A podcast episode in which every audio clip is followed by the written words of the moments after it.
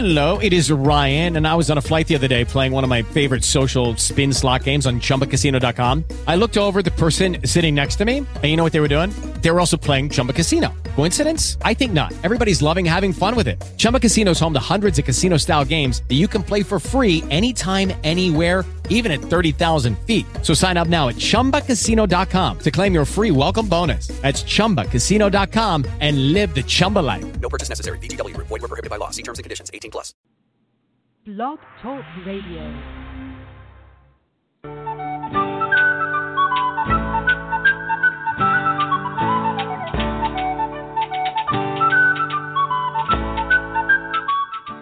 Welcome to the Spiritual Unity Radio Network, a station dedicated to the concept that all manifestations of the divine are equally valid.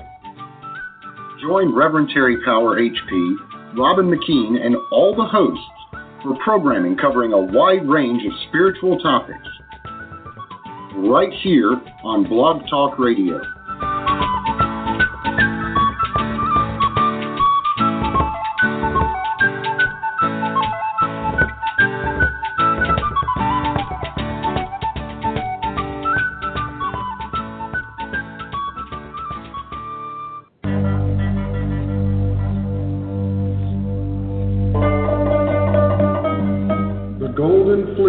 Has been won, and now our true work begins.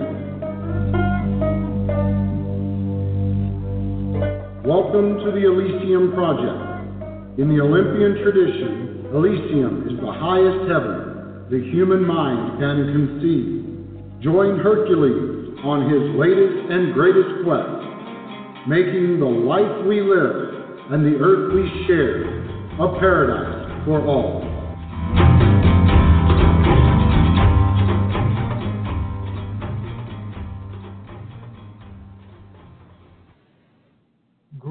Greetings and welcome to the Elysium Project.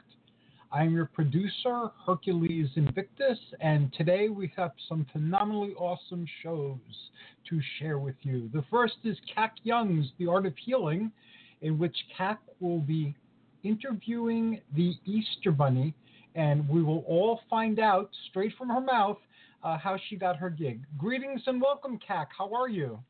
Thank you, Hercules. I'm just fine. And how are you? I'm doing great. I started uh, the uh, activity aspect of uh, Chart Your Course, and uh, my life is changing radically and quickly. So, uh, it- oh, it's good. I, quite ho- a I hope that's for the better. Um, ultimately and eventually, yes. Uh, what do you call it? Um, but uh, there were some losses along the way uh, too. We lost uh, my aunt and we lost uh, our dog. So. Um, no. Yes, and uh, th- those Xena? type of Xena, yes, our little warrior princess.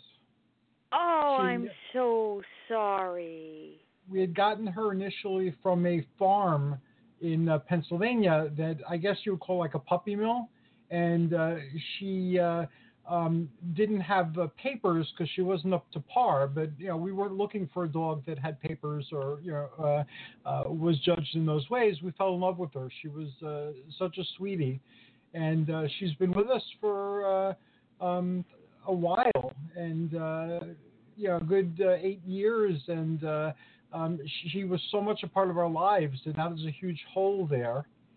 And uh, my aunt, uh, this was my favorite aunt uh, growing up. Everybody has one of those.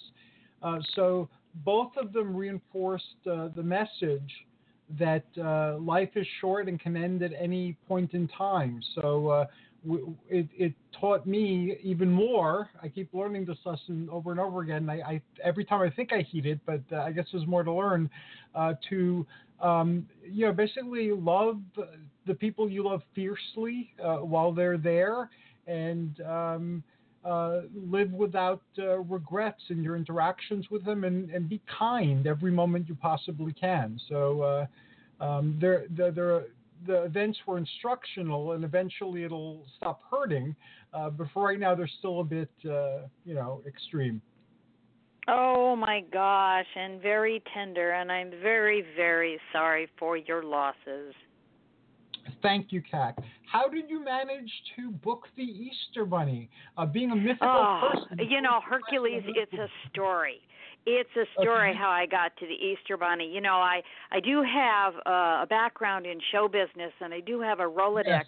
and I just kept calling and calling and calling until I could get uh, through to the representative, the agent of the Easter Bunny. And uh, finally, with a great deal of persuasion, I guess I caught the Easter Bunny a little bit early this year. Um, you know, because we know that Easter is primarily a Christian festival, Mhm. and it always falls on the full moon in the spring. It, you know, it was set by the calendar setters of, of long ago. Of So yore, I know that a lot of people associate the Easter Bunny with the Christian traditions, and I thought, well, if I could get in early, maybe before the Easter Bunny starts working, uh, uh, I, I I would get the Easter Bunny. And so tonight, I am very proud to welcome the very one and only Easter Bunny.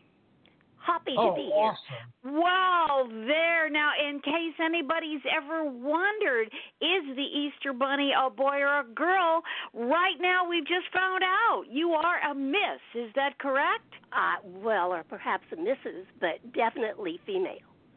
Oh, great. I know many people have wondered if you were a boy or a girl. I mean, you know, what with all that work to do and all those eggs, but then the laying part. I mean, there's a lot of confusion around that. Can you talk about that a little bit? Well, the story started a very, very long time ago. It's an ancient story, and I'll bet Hercules already knows it because he's of that kind, you know.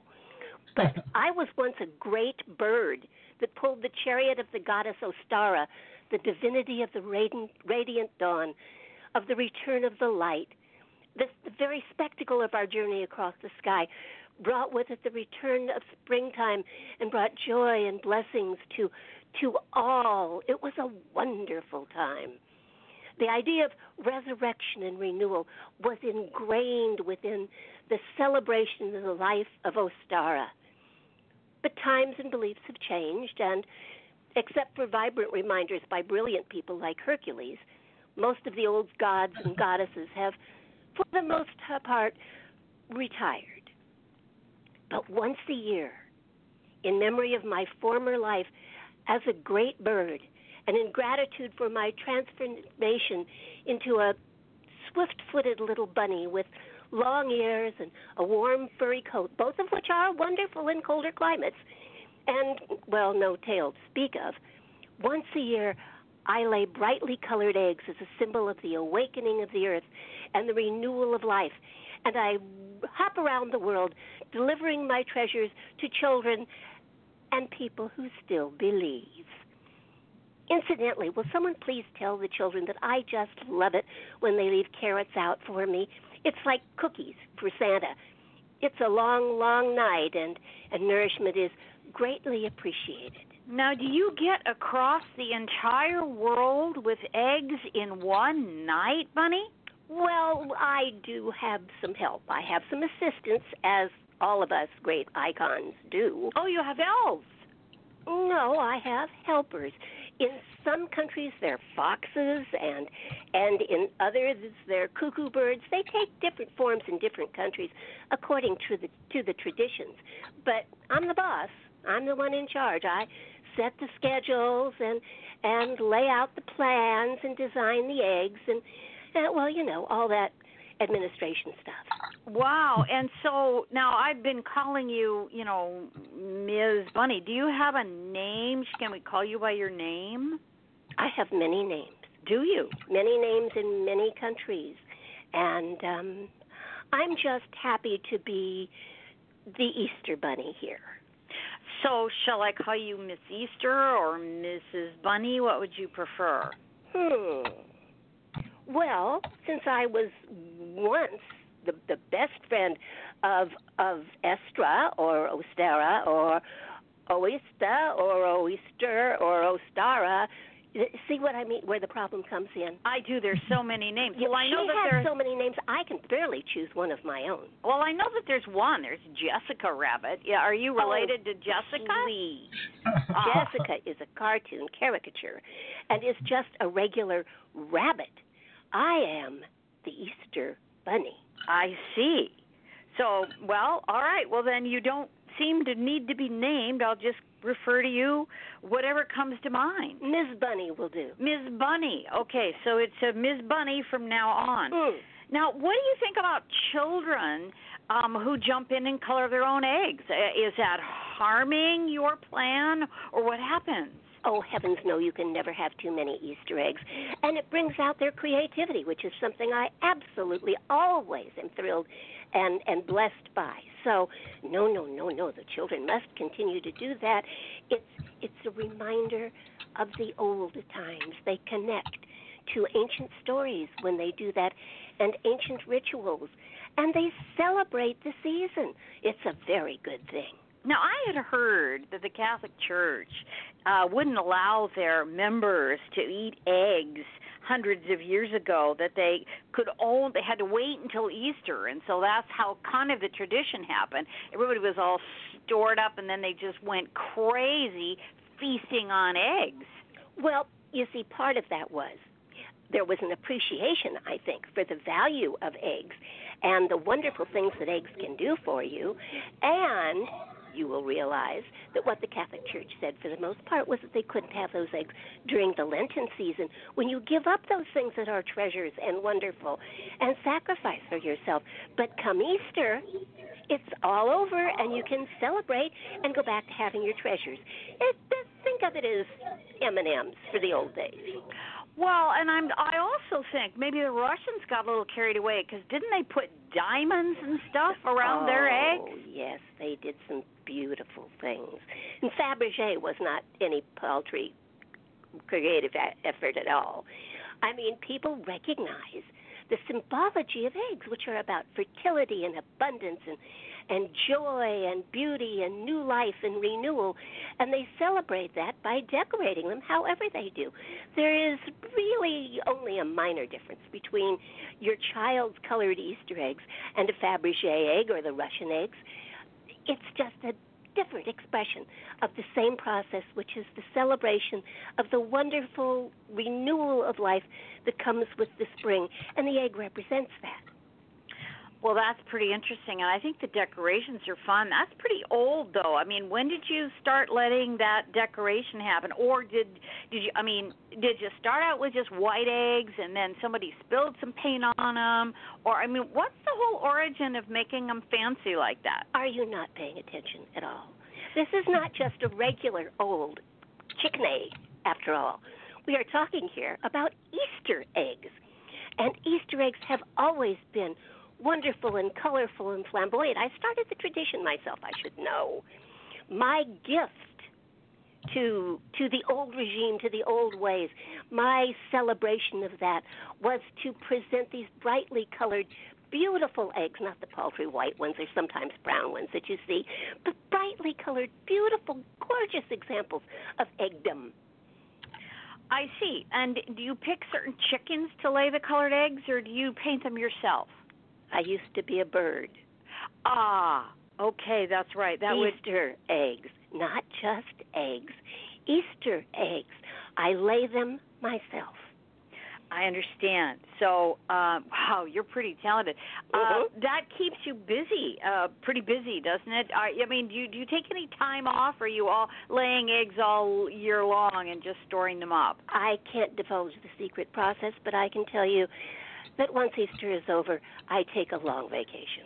I'll bet you do. Now, do you know other people like I mean people who do stuff around the world? Do you like know Santa and Cupid and those kind of people? Do you do you hang out with them? There is a camaraderie amongst we icon types, yes, and um, and we do fraternize occasionally when we aren't busy, of course, because most of us have jobs that keep us busy all year long.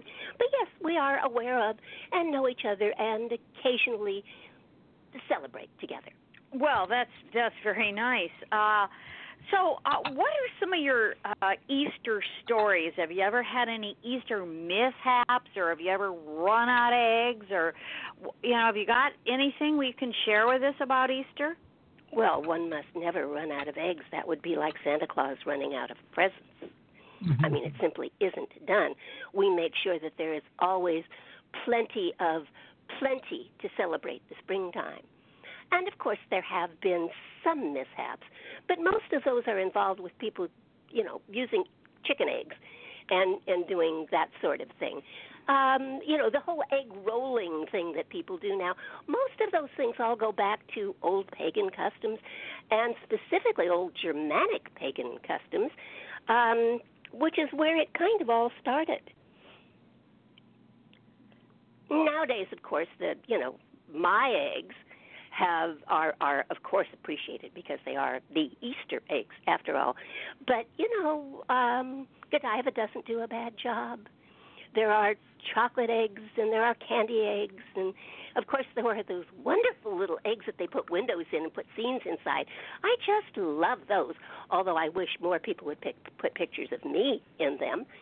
But um, they're lovely. There are so many wonderful traditions that have been started around Easter. And as creative as people are, of course, I'm sure there will always be many more. Most of the eggs I've ever encountered are hard boiled. Is that uh, to like prevent people from egging cars or other people or something? Well, if you try to roll a raw egg, you're going to get into trouble, aren't you? And and yes, we don't want to to tell people that they should do mischief with with our eggs. Um, they should do pretty things at this time of year. Make the eggs beautiful. Replicate the springtime. How do you feel about an omelet? Well, those are chicken eggs, so I really don't care. I see. So yours are the very special Easter. Easter eggs. Yes. Okay. Now what? Now do you you know Santa kind of says ho ho ho. Uh, I wish everyone to all a good night. Uh, You know things like that. Do you have a special like phrase you use? When you were a little girl on Easter morning, if you listened very, very carefully, if you went out into the garden and were looking for eggs and listened very, very carefully, you might hear the echo of my voice saying Bobo, Coco, Mari, which Ooh. means these eggs I leave for you. Wow, you know, I think I did hear that several times. I didn't know quite what it meant. I thought it was, you know, my my mother shouting some sort of Celtic, uh, I don't know, blessing or something. But it really is that. i- uh, What language is that? It's in Finland we speak this language. is that where you live? Mm, I visit there frequently. It's a very good library. Uh, you people, well, I you people. I mean, I'm talking about like Santa and those. You seem to like cold weather, Finland and all. Is is that? Are you happiest in like frigid weather? Well, you know, back when I was a bird, not so much. But once I was transformed, once I had my fur and my ears and my tail and and and I became a quadruped so I could hop around more better, then it became more likable to be in colder climes. Um, I was appreciated more there. People would pet me. Um, I got a lot more attention, frankly, as a bunny than I ever did as a bird, except, of course, for that one glorious romp across the sky with Ostara ah, at the beginning of spring. Ah, the good old days. The huh? good old days. You know, I'm thinking you probably didn't have the opportunity. Well, maybe you did. Of like a career choice, if you had a counselor or something, and you uh, said, "Gee, man, I'd love to be a bunny that delivers eggs all around the world." I mean, if if what did you fill out in like your SATs and stuff to get to where you are? Did you apply? Was there an application? I'm asking too many questions. No, no. See, from from time immemorial, I was that bird that drew the chariot across the sky, and it was only on one very cold, cold, cold Easter morning when Ostara took pity upon me and said, "This is just no way for a bird to live," and turned me into the bunny. So it was really the goddess's choice that I be this, but Ah. I've never regretted it for a moment. I see. So now, are you? I mean, this is probably rude, but are you going to live forever, or is there going to be a bunny number two? I mean, could some, could young children aspire to be the bunny? I am the Easter Bunny. I am immortal, as the gods are. They have given me that gift. Hercules would understand. Ah, well, he would. I- I yes, do he would. Do you deliver eggs to the pantheon? Would Hercules, for example, and Athena get Easter eggs from the Easter Bunny? Can you go into those realms? Of course I can. I was transformed by a goddess, the divinity of the radiant dawn, and I visit her on a fairly regular basis, and she hangs with those other guys. I see. Well, now, if you had messages, if you had wisdom to impart to people uh, that you've learned, that you would like people to know, if if each egg had a little gift or a morsel in it, what what would you what would your message be? What would you want to tell people at this time of year? I would tell them to remember to celebrate the spring, to celebrate renewal, and to remember in the darkest of times, in the coldest of times, that spring is always just around the corner, and to have faith and believe in the return of the radiant dawn and the new life and the new promise of spring. So people are having a hard time in life. How would you, you know, if they're feeling like they're in winter forever and everything is raining on their parade and it's dark, wha- what would you tell them about that?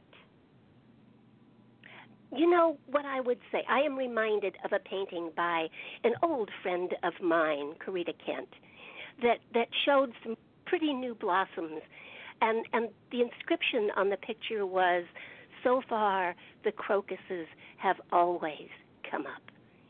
And I would ask people to remember that no matter how cold the winter, this year being a very good example of that, no matter how cold and rainy and dark and dangerous and threatening winter may have been, it is always, has always been, and will always be followed by spring. The crocuses will always come up, the flowers will bloom, the sun will shine, the light will come back into their lives. Darkness is not perennial, is a temporary set of circumstances. Look for the light. Well, you were mentioning earlier that this was like a festival of light to begin with, that this Mhm. was like an awakening, a new dawn. And I guess every civilization that came along transformed this time of year and this symbology into something that worked for their belief system. I Yes. think, yeah. So you just, it seems to me, you just kind of like went along with each incarnation and you became what you needed to become so that you could bring those eggs symbolizing light into everybody's world. Am I on the right track? Well, you know, I think the truth of life is you have to stay flexible. You have to kind of go with the flow. And if everybody is headed in a direction, perhaps better than trying to fight that all off, it is better to get ahead of the crowd and inspire.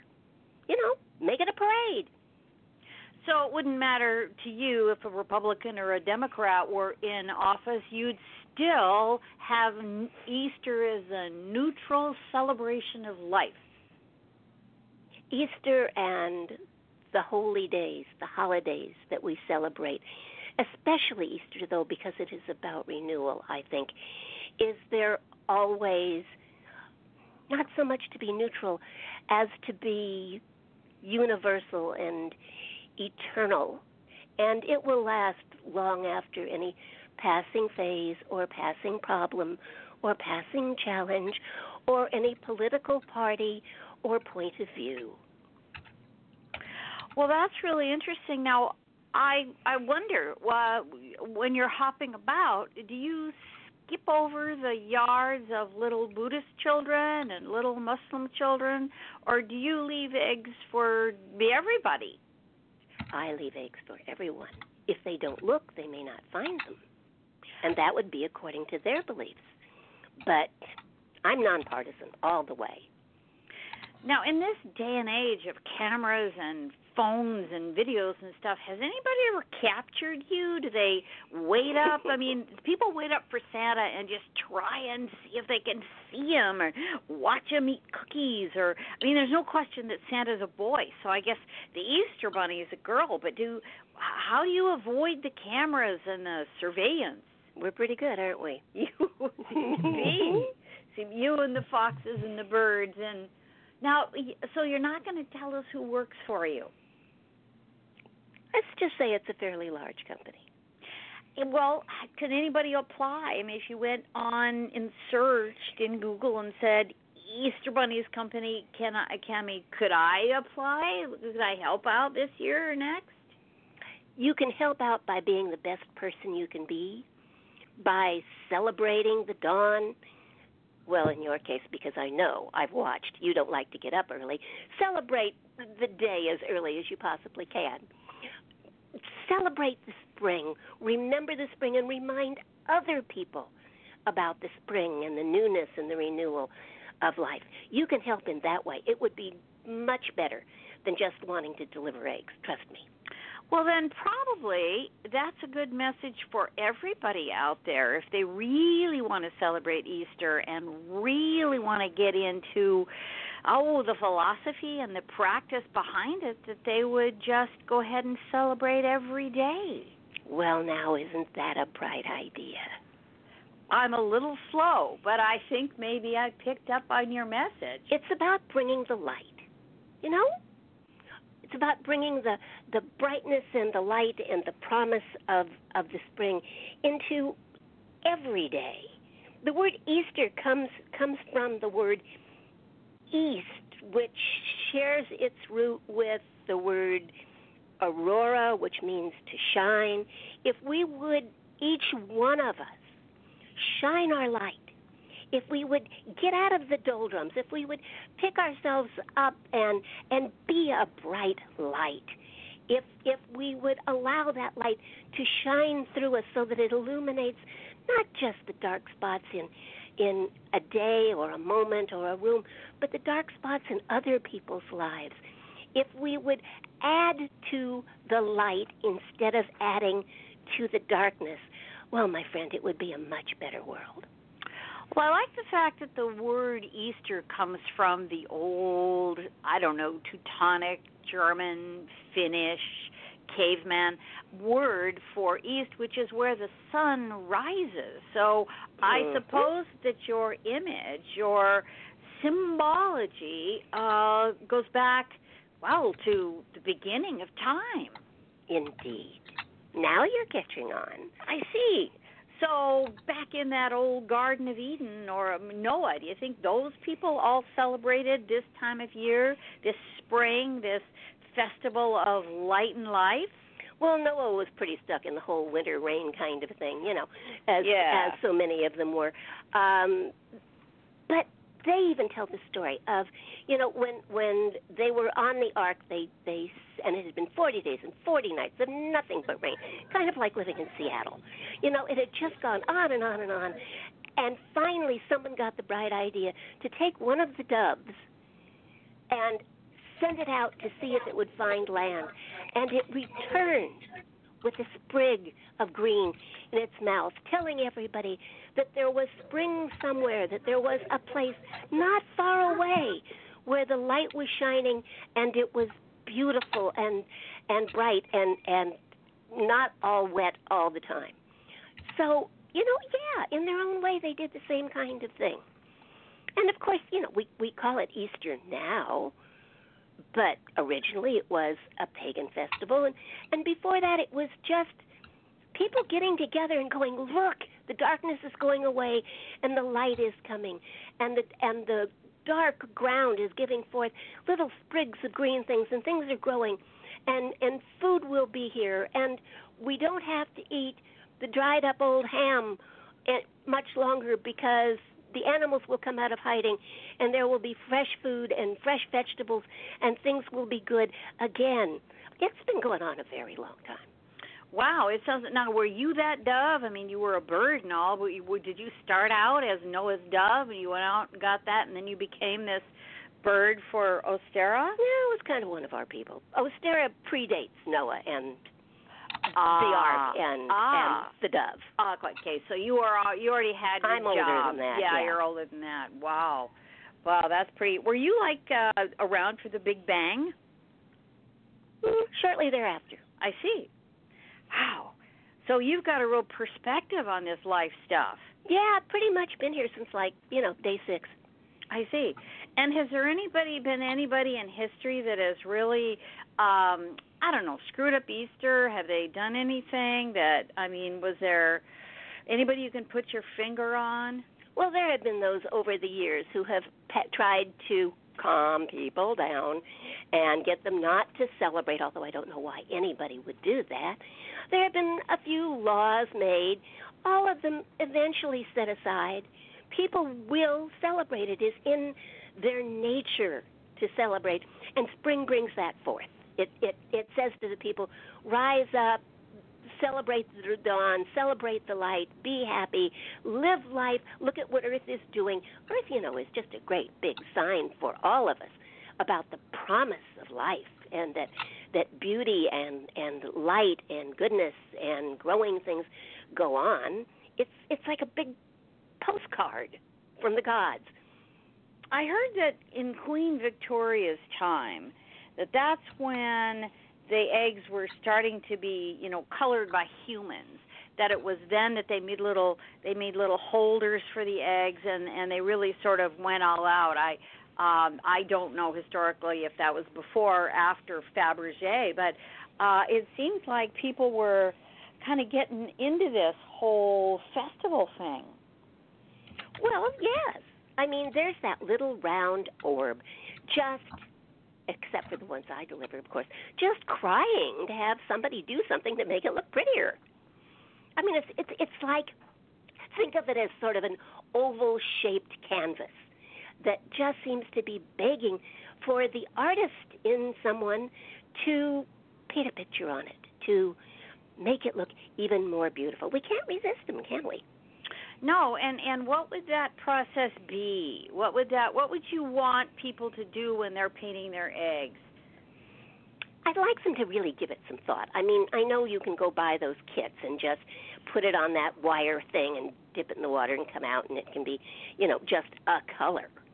And there were times way back in in Christian tradition when it was quite the thing to take a, an egg and dye it a deep, deep red at Easter time in remembrance of, of the Passion.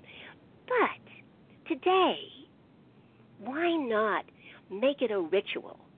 It doesn't have to be heavy-handed, but but to look at the egg before dipping it into the dye, or to to put the wax on it that will create a pattern, or better yet, get markers out and draw pretty pictures on the eggs. I'm sure that's how Fabergé started.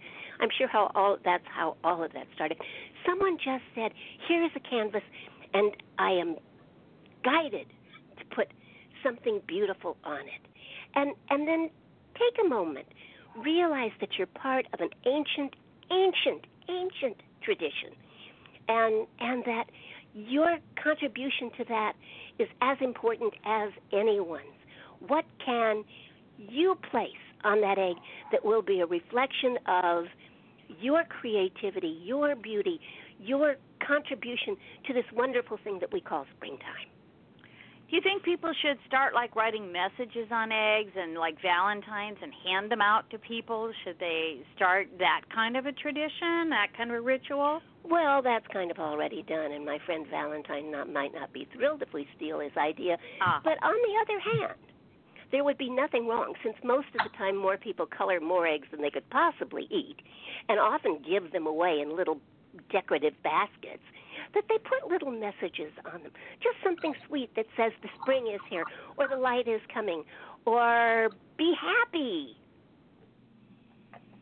Wow, be happy. Okay, I think that's our message. Now, Hercules, do you remember on Mount Olympus uh, when you got your first Easter eggs? How did you feel? Oh, I felt uh, very touched uh, that uh, the goddess who we know is Kori, the beautiful one, um, she's an incarnation of Persephone or Proserpina, as the Romans uh, knew her. Uh, and she had many other guises as well. So it was always a treat when she came to Olympus to remind us that uh, all things end, but through the ending comes a new beginning. So not to despair, but to have hope in our hearts. And uh, some of her other messages resonate very powerfully too that we should be the best that we can be uh, at all times, and that we should be ambassadors uh, of love and kindness and uh, concern. So I always look forward to having her visit and getting one of her eggs, and I'm enjoying listening to her now. It brings you back to the top of the mountain um, where we often gathered together in the amphitheater and heard her speak. Well, yes. Now, did you know her when she was the bird? Did you see her flying around in the sky, or did you only know her uh, as the bunny? Uh, no, I've known her in many guises, and I remember when she flew through the skies bringing a light. And uh, all of her guises reveal but an aspect of her greater being, and that still remains a great mystery uh, the mystery of rebirth. Ah, yes. It was a wonderful time then, and it's another different kind of wonderful time now. Very good, correct. So I'm wondering if anyone out there has any questions that they'd like to ask the Easter Bunny. She's she's a wise old hare, and we could certainly ask questions of her that um, I'm sure she would be happy to shed some light on, if you'll pardon the pun. No pun. Um, I put up a special post uh, that if anyone has any questions for or would like to speak to the Easter Bunny on Kac Young Show tonight, please call 646 564 9714 between 9:15 and 9:45 p.m. Eastern Standard Time tonight. Alternately, you can post your question in the comments below, and I will read them on the air. And I've been uh, sharing some of the wisdom and startling information that's been coming out, but so far nobody's responded. Uh, so I will ask questions if that is uh, well with you. Well, that's lovely because I'm sure people are just in awe. Having the Easter Bunny on air is, I think it's a first, and I'm sure that they're just gobsmacked with the whole idea. So I can understand that you know forming words is hard right now, but asking you asking questions would be fantastic. I, I am in awe and I'm familiar with the work of this wonderful being, uh, and it has uh, put me in silence. So uh, um, I'm talking through my wonderment right now. oh, Yes. Easter Bunny, who we knew by many names. Um, as I grow older, the temporariness of it all um, strikes me as something very uh, powerful. Um, I am an artist uh, because I am a creative individual, and uh, like all artists, I have uh, discovered that uh, art exists through your working um, in a limited medium. So uh, you have uh, a canvas, you have whatever you have, but it limits you, and your materials limit you. But the art, the beauty of it, comes from working within those limitations and finding something new and wonderful. Uh, could it be that the temporariness of our lives here on the mortal plane uh, have a similar message? Ah, my old friend. Don't you think it does? I mean, really, aren't we all, each of us, just a limited canvas? We are as tall as we are, we are as wide as we are, although that is subject to change. We are where we are and, and limited by our very existence on this beautiful planet. And in fact, we know that our time here, from beginning to end, is temporary.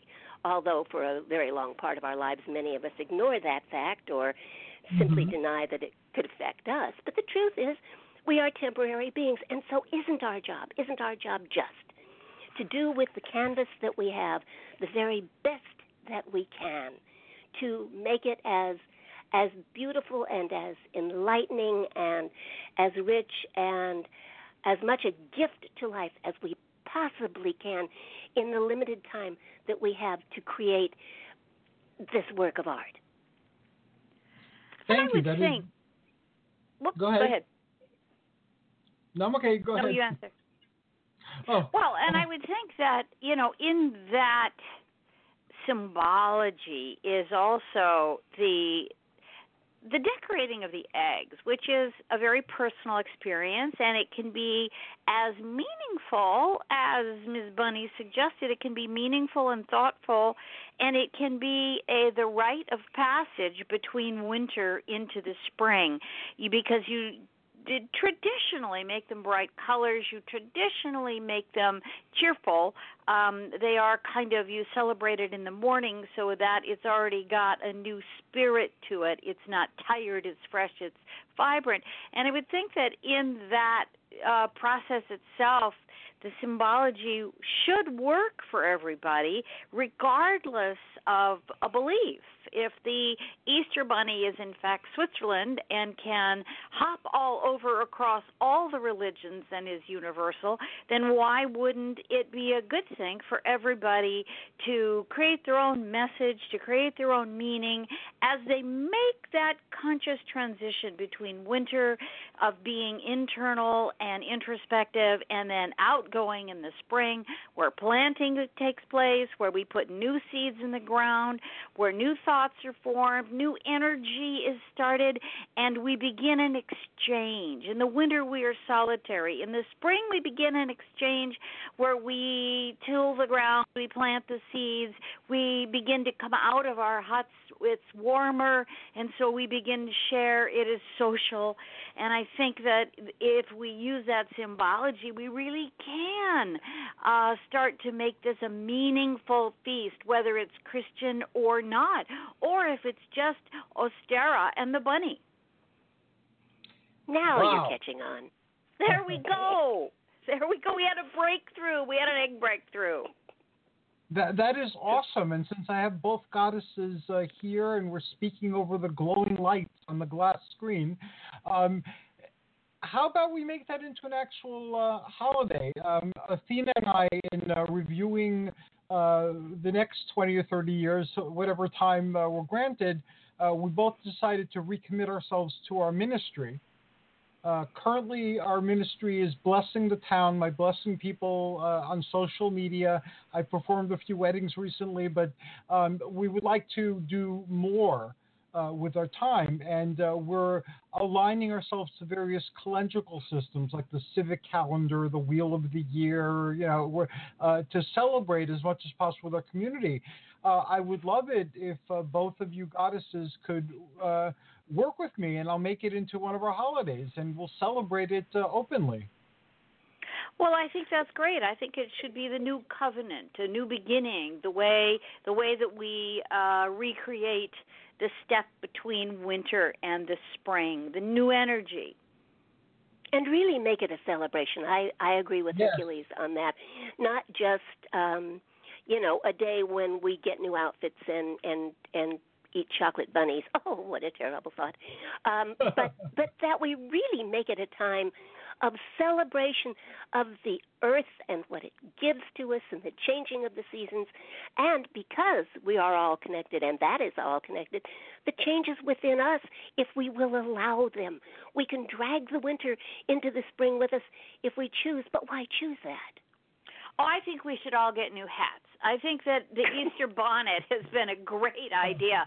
A new hat that is as outrageous as possible with feathers and things on it uh, would be great. No, no, I didn't say bunny feathers, but I mean, Thank you you. know, yes, nothing to do with a bunny. But we can certainly put feathers that the birds drop. We can we can make our we can be festive. I think Easter hats are a good thing. I, I'm not a hat wearer, but uh, I wear many hats in my community. Uh, so I That will works. add a meta- metaphorical hat every uh, Easter from this point on. Yes, I think that's a good idea. Didn't you have a crown though at one time? Weren't you? I've I've seen pictures of you in your earlier days with a crown. It, it itched, so I decided uh, nowadays they're not in vogue anymore. well, of course. And I would imagine it being metal and all, it's a little heavy and irritating. Yeah, it gets hot in the the springtime end and of the the summer. day, yes. Um, Well, that's That true. is And and what about Athena? I mean, will, would she be okay with a hat? Do you think she'll like hats? Athena likes hats. Uh, she has a fox hat, which she got uh, recently, and she wears it uh, quite often, uh, to the consternation of clerks in retail stores for some strange reason. But but she enjoys wearing it, so she does. Well, you know, the fox is also a symbol of Easter, That's so I think that's perfect. Uh, in many in many uh, places, foxes and cuckoo birds. So maybe you would like to wear a cuckoo bird hat, perhaps. I, I will You try don't one on. to. see what. We'll try one on. Great. We'll we'll we'll search for one on the internet. One cuckoo bird hat. There we go. I'll look You know, as this soon is all very easy for you to hat. talk about hats. Have you ever tried to put a hat on someone with long ears? Yes, it's very hard for you. I would imagine. I would, well, we could cut holes in it, couldn't we? I'll have to knit one. You knit one. Okay, a knitted bunny hat, Ms. Bunny. Well, well, I think you know we've pretty much covered all of this. Um, we could. Oh, so what do you think about the Easter music, Ms. Bunny? Are you happy with the tunes, or would you like to see maybe some quote hip hop new written for you? I appreciate all kinds of music that celebrates the ritual of of springtime. You know, there was a time when it was when common folks would would make up ditties and dance in the streets and and really celebrate the the coming of the spring with bright songs and ditties and and refrains. Then when things changed um a few thousand years ago, the music got more somber and uh, and heavier, but it was no less beautiful. It was just different. So I suspect that if people wanted to celebrate the spring and and the Easter time and and all of this wonderful newness that is happening in the world with a hip hop song, that that might be appropriate as well. Well, I would think that hip hop would be really right up your trail. It's So the hip hop part. Yes, I get it. Sure. Mhm. Yeah. And isn't there somebody's name out there who's like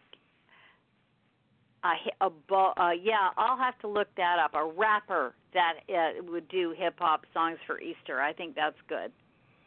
We'll, I we'll really don't keep uh, up on that stuff. And, Yeah, uh, yeah, I I'm think- so I have no problem with dancing in the streets. That's uh, part No, of the right. dancing in the streets is wonderful. I think Pharrell would do a good song, a good new bunny song. We'll ask him. We'll ask. We'll ask him. Yes, I think so.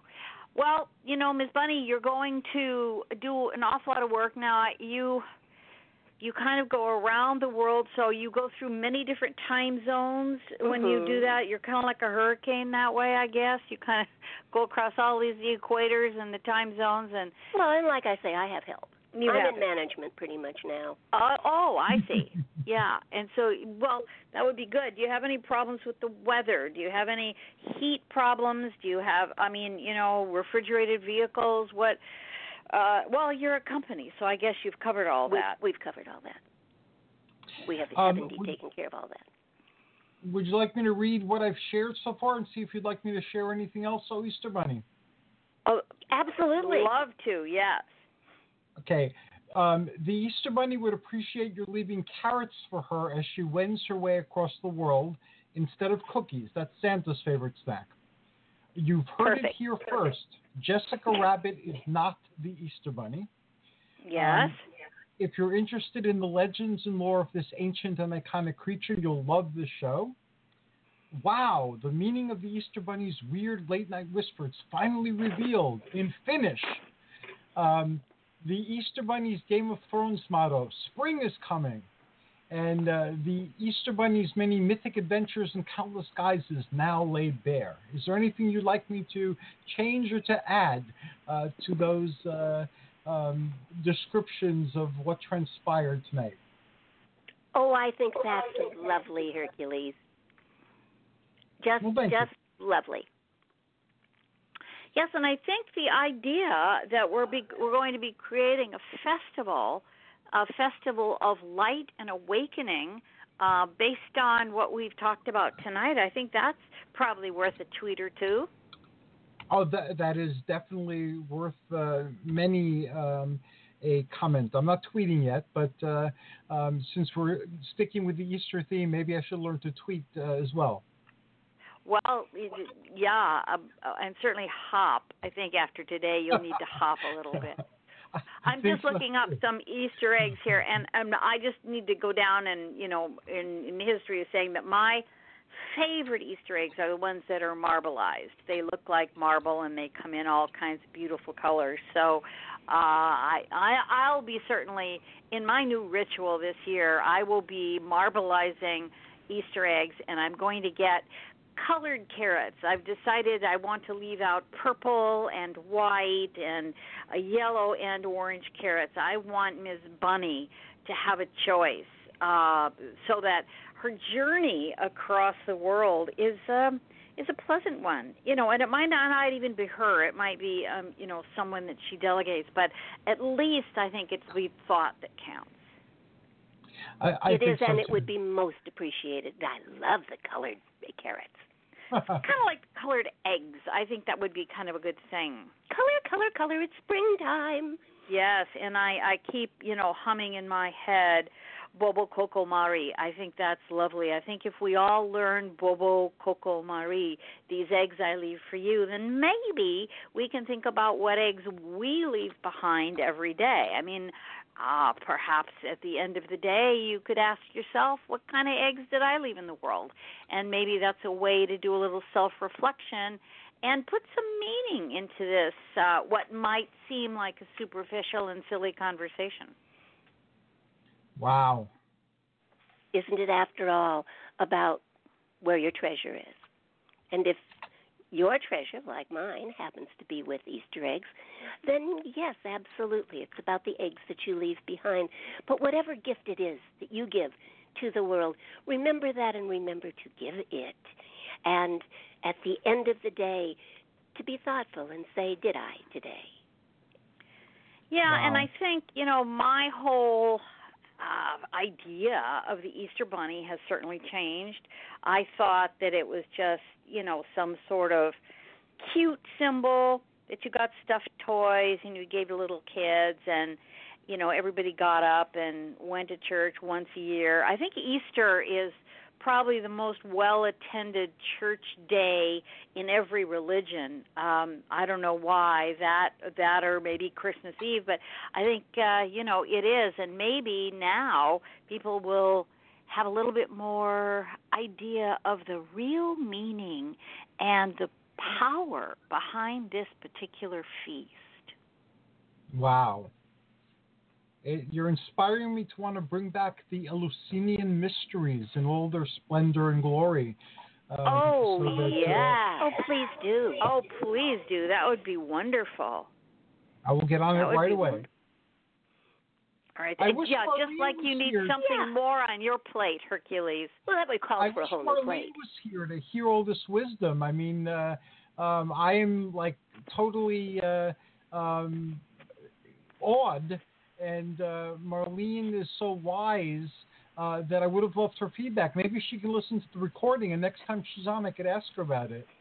Well, I think that's a good idea because you know she will definitely listen to this recording, and uh I'm sure she'll take notes and you know have her thoughts about it. I mean, she, And I will remind her to do that. We're old friends as well.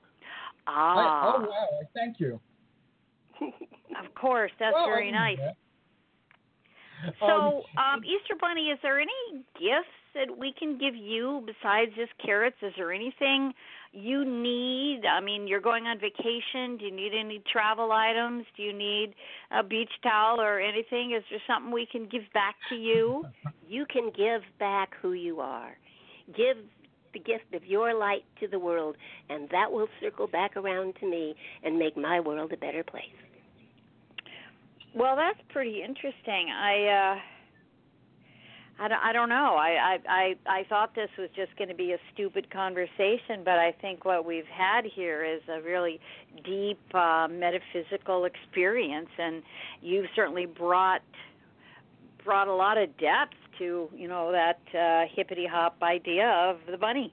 Well, you know, I'm not just your average bunny. I guess not. You're not just made of chocolate. There's you know you're not just a pretty face. I thank you for that. Yes, I think that's really great. Um, and Hercules, uh, Yes. how does this how does this affect your life? How does this work for you? Um, will you communicate all of this to the people on the Mount Olympus, or or is this uh, what what will you Oh, do they- with this? They're they're all here on the etheric plane, but they're all here listening. So uh, I'm sure we'll be speaking of this uh, uh, for a long time to come. And you're missed, uh, Persephone. You know, uh, it's been a while since you've uh, been up the mountain. So uh, please, and bring Kac with you. We all know that Kac is the revealer of mysteries. Um, she is a goddess as well, and uh, you're both welcome on Olympus. I know you're busy; we're busy too, but uh, there's always time for family. Absolutely. We will get past this this little holiday coming up and um, make sure that all the deliveries are made and head to Olympus. What a great place to take some time off. I'd love that. Yeah, maybe you could. Maybe that's where you can vacation is on Mount Mhm. Olympus With my old friends, with your old friends. my really old friends. That's I great. feel like that sometimes. Don't we all? uh, so, what is next uh, for uh, uh, Kac for you and for Marlene? I'm sure you have a lot of wonderful things uh, happening. Uh, we're using your books in our, our theurgy class, and soon we'll be ordering some more. And uh, of course, I'm very enamored of uh, Chart Your Course, and uh, this is the second year I've been experimenting with it. And um, what else is on the horizon? Well, two things. Um, one it, for me is that I just finished writing.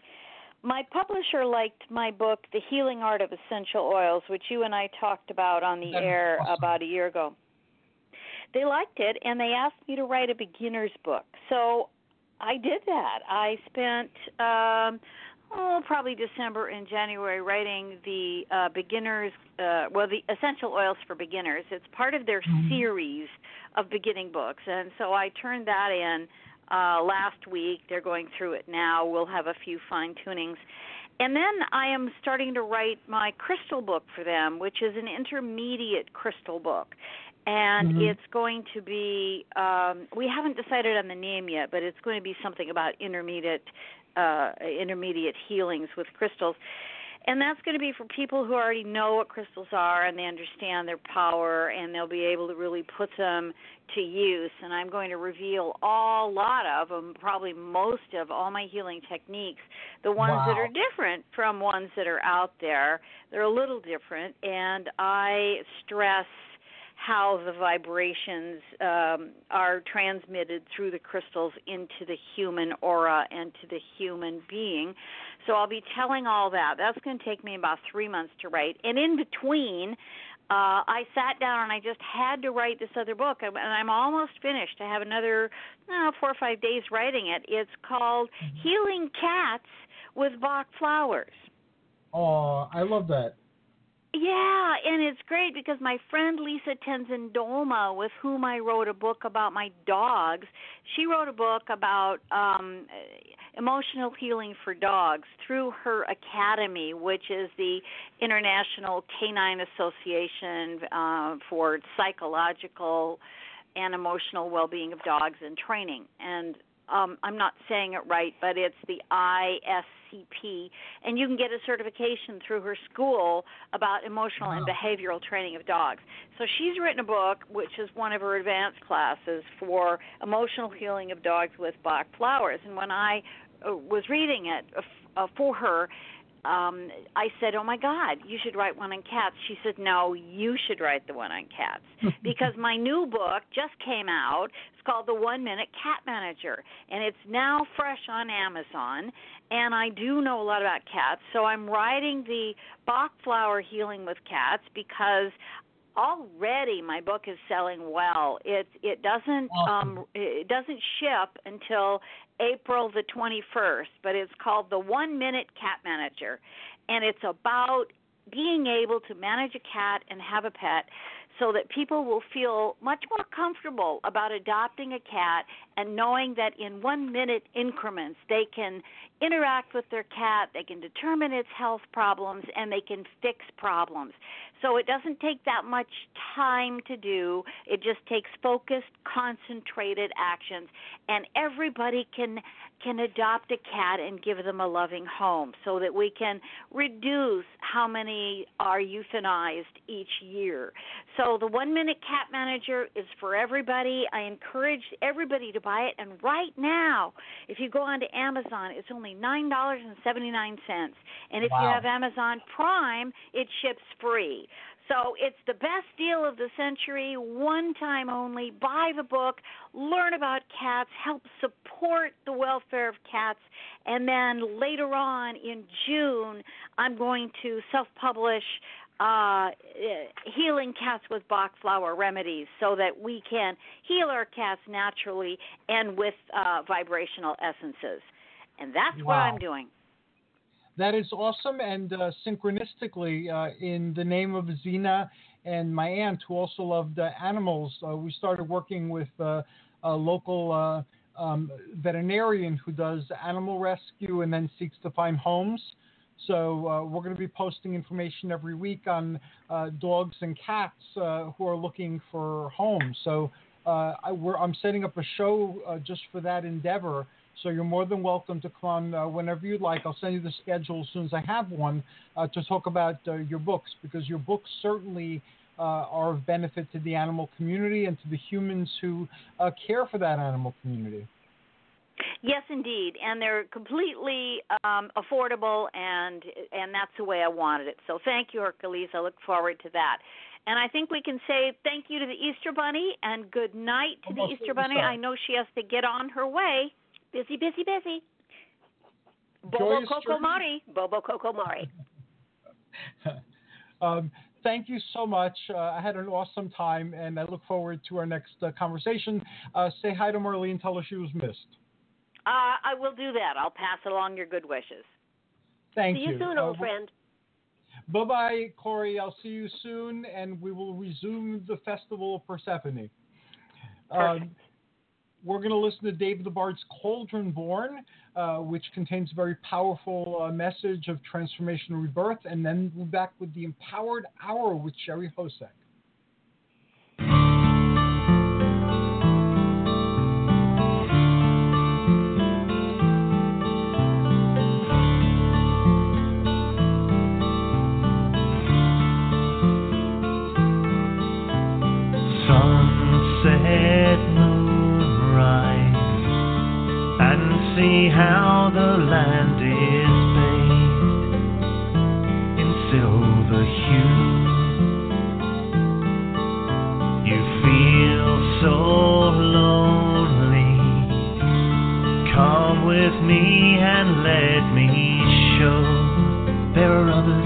Just like you who feel the powers of earth, sea and sky, of dragon and fairy and shades of the night. Hear the call of our ancestors of blood and bone, of womb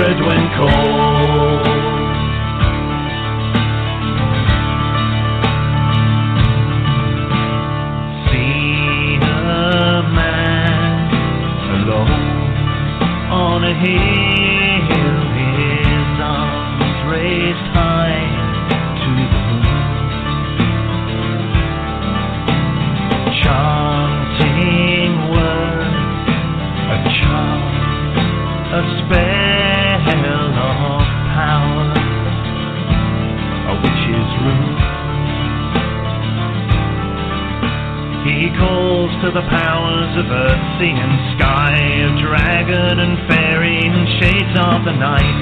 He calls to his ancestors of blood and bone,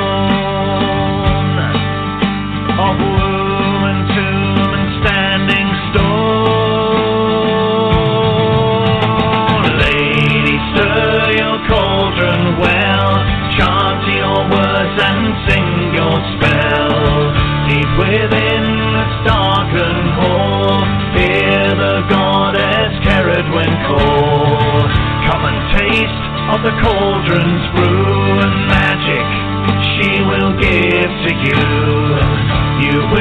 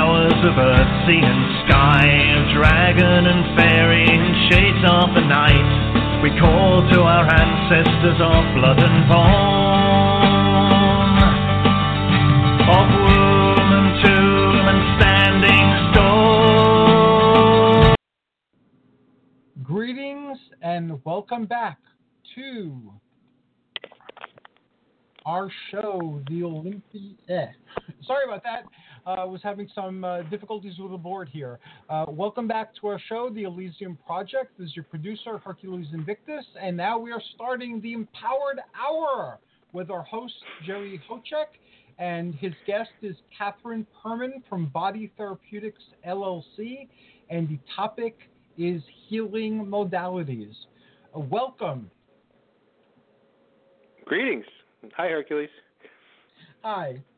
Uh, I'm really looking forward to listening to your show tonight. Uh, uh, I was uh, researching uh, Catherine um, and posting links uh, on uh, my timeline, and wow, I'm, I'm phenomenally impressed. And uh, Oh. um, so have fun. I'll be here if you need me. Wait, wait a second. Don't go away. You had the Easter Bunny on? That was the Easter Bunny. Uh, Kac uh, Young uh, sent me that that's her guest, and uh, how can I say no to that? How often are you going get the Easter Bunny on your Optimal Wellness show? That's pretty wild. Um, so is Catherine with us? Catherine's I here. am yes. Welcome, here. Catherine. Hi, Catherine. I am here. Hi. I I forgot which town you work out of. Fort Lee, New Jersey. Oh, oh, Fort Lee. Okay. All right. And um, so I thought we could. I, I know you do. Well, what do you want to talk about? What aspect of what you do do you think is more relevant given what's happening, let's say, in society last whatever year, last 18 months, or or what's happening now? Um, I I guess I what I would like to say is that there is a lot of there is a lot of help um, available to people with um, uh, without you know they don't know that there are other uh, available manual modalities out there that can help them. My dog. Maybe the dog doesn't know either. um, and yeah, so I, I guess I just want to educate a little bit what is um, available out there to the public for their aches and pains and you know discomforts. And I I I personally have found these modalities. Yeah, I personally found these modalities when I was in trouble myself, and I had tried everything else that was out there. Um, in my previous life, I was an opera singer for many decades, and I I needed to keep my instrument, my body in tune. And so I tried many modalities relief, body, mind, and spirit. And one of these modalities in particular, namely craniosacral therapy, found me and changed my life. So I I was inspired from being a client and that influenced me to pursue it uh, on a professional level. At the time, again, I was an you know opera singer, and I would work on my uh, on my colleagues, and they would have some amazing results, relief from their headaches, relief from their um, neck aches, relief from their back aches, and I was just aghast. So it um, it encouraged me to study further. And in the course of studying these modalities, other modalities come up that complement and um, accompany uh, wellness for, for people. So I've added these to my practice, and hence the title Body Therapeutics. So it's a collaboration, a collaboration of um, various modalities, primarily cranial sacral therapy. I have lymph drainage. I use visceral manipulation. I use total body balancing. I have somato emotional release and Reiki and other energy healing modalities that I add to my practice. So when a client comes to me with an you know discomfort, I will assess what's going on with them and find the bottom line of their pain and their um, where their tension is being held, um, and and then we will proceed with there from there. With you know with each client, it's going to be different what uh, modalities I may use, but um, after so about what, ninety minutes. What kind of things are people coming to you for to to resolve? Mm. So I would say a big thing would be headaches and migraines, mm-hmm. some uh, chronic neck and back pain, you know, just high anxiety, stress, mm. tension problems, TMJ, dental issues, sleep issues, depression, emotional stuff, learning disabilities, dyslexia, ADD, ADHD, um, some vision and hearing issues, memory problems, okay. Yes. Is, is so, there any one thing that's more common, kind of lately in the last six months? What are you seeing more of uh, folks um, showing up for any particular uh, issue? So, you know, you, when you know when our body is under uh, attack, you know whether it's been an accident, some sort of an emotional trauma, a physical trauma, you know our body will start layering and and um, helping to compensate until it reaches a point where it just says I'm done and um, pretty much gives you the middle finger. So um, So my so, job is to un, unravel these layers, so um, so the client can come back to home, homeostasis, and your body always wants to go back home, and um, so even though they might have a backache, it might be coming from their cranium.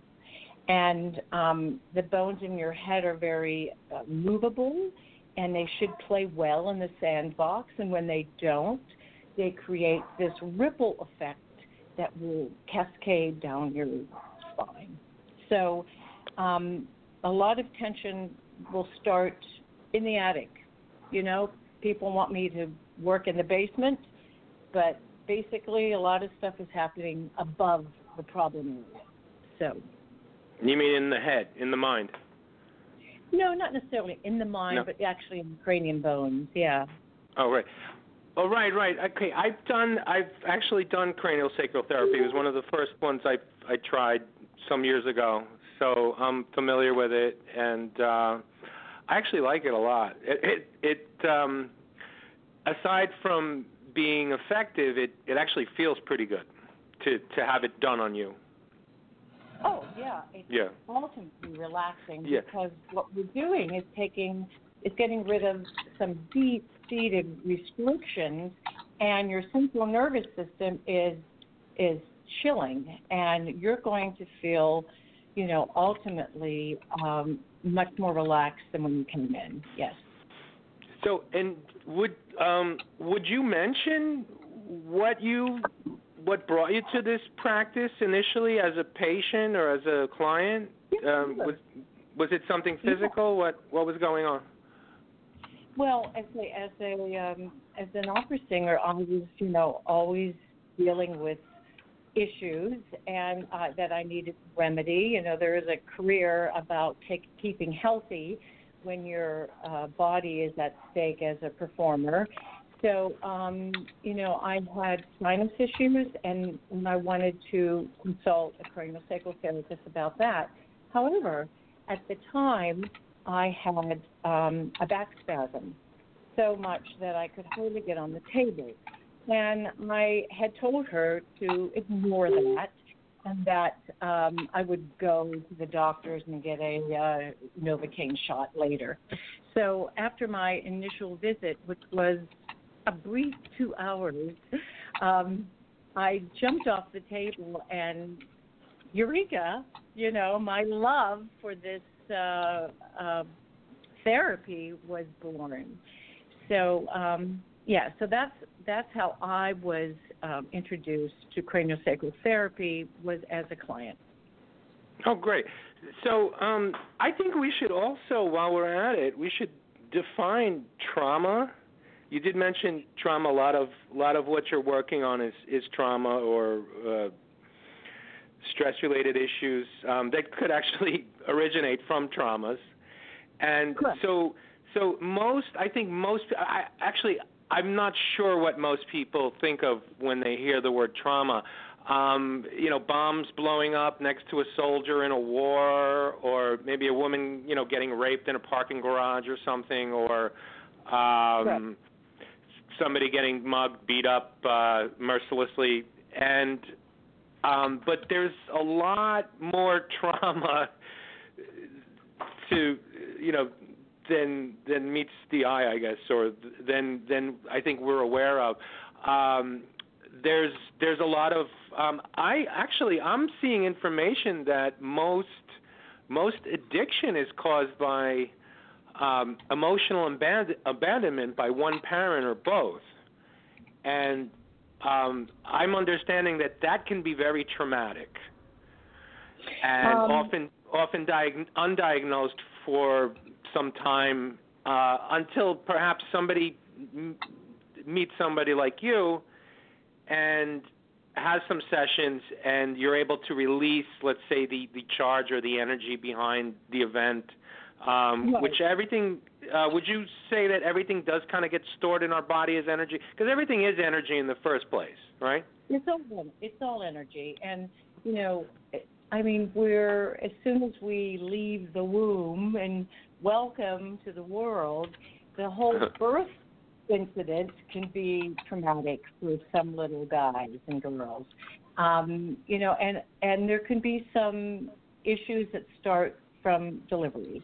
So, um, and if you know, sometimes they can work them, their way out, but other times they don't, and they develop into issues that will, you know, complicate through, um, you know, teen and adulthood. Um, yeah, depression and emotional difficulties. Uh, there is a definitely um, a, a protocol that we use for um, treating those symptoms, and the client should get almost immediate results. Um, most of my clients are very happy after a 90 minute session and will walk out floating in a different way than when they came in. So um, there's a lot that can be, there's a lot that can be done in a short period of time. Again, I just think there's um, a lack of information out there for people to know that there are modalities to help you through your struggles. And uh, like I've had clients that have had uh, headaches, migraine, for 30 years, Wow. and after Wow. one session, one 90 minute session, her headache was gone.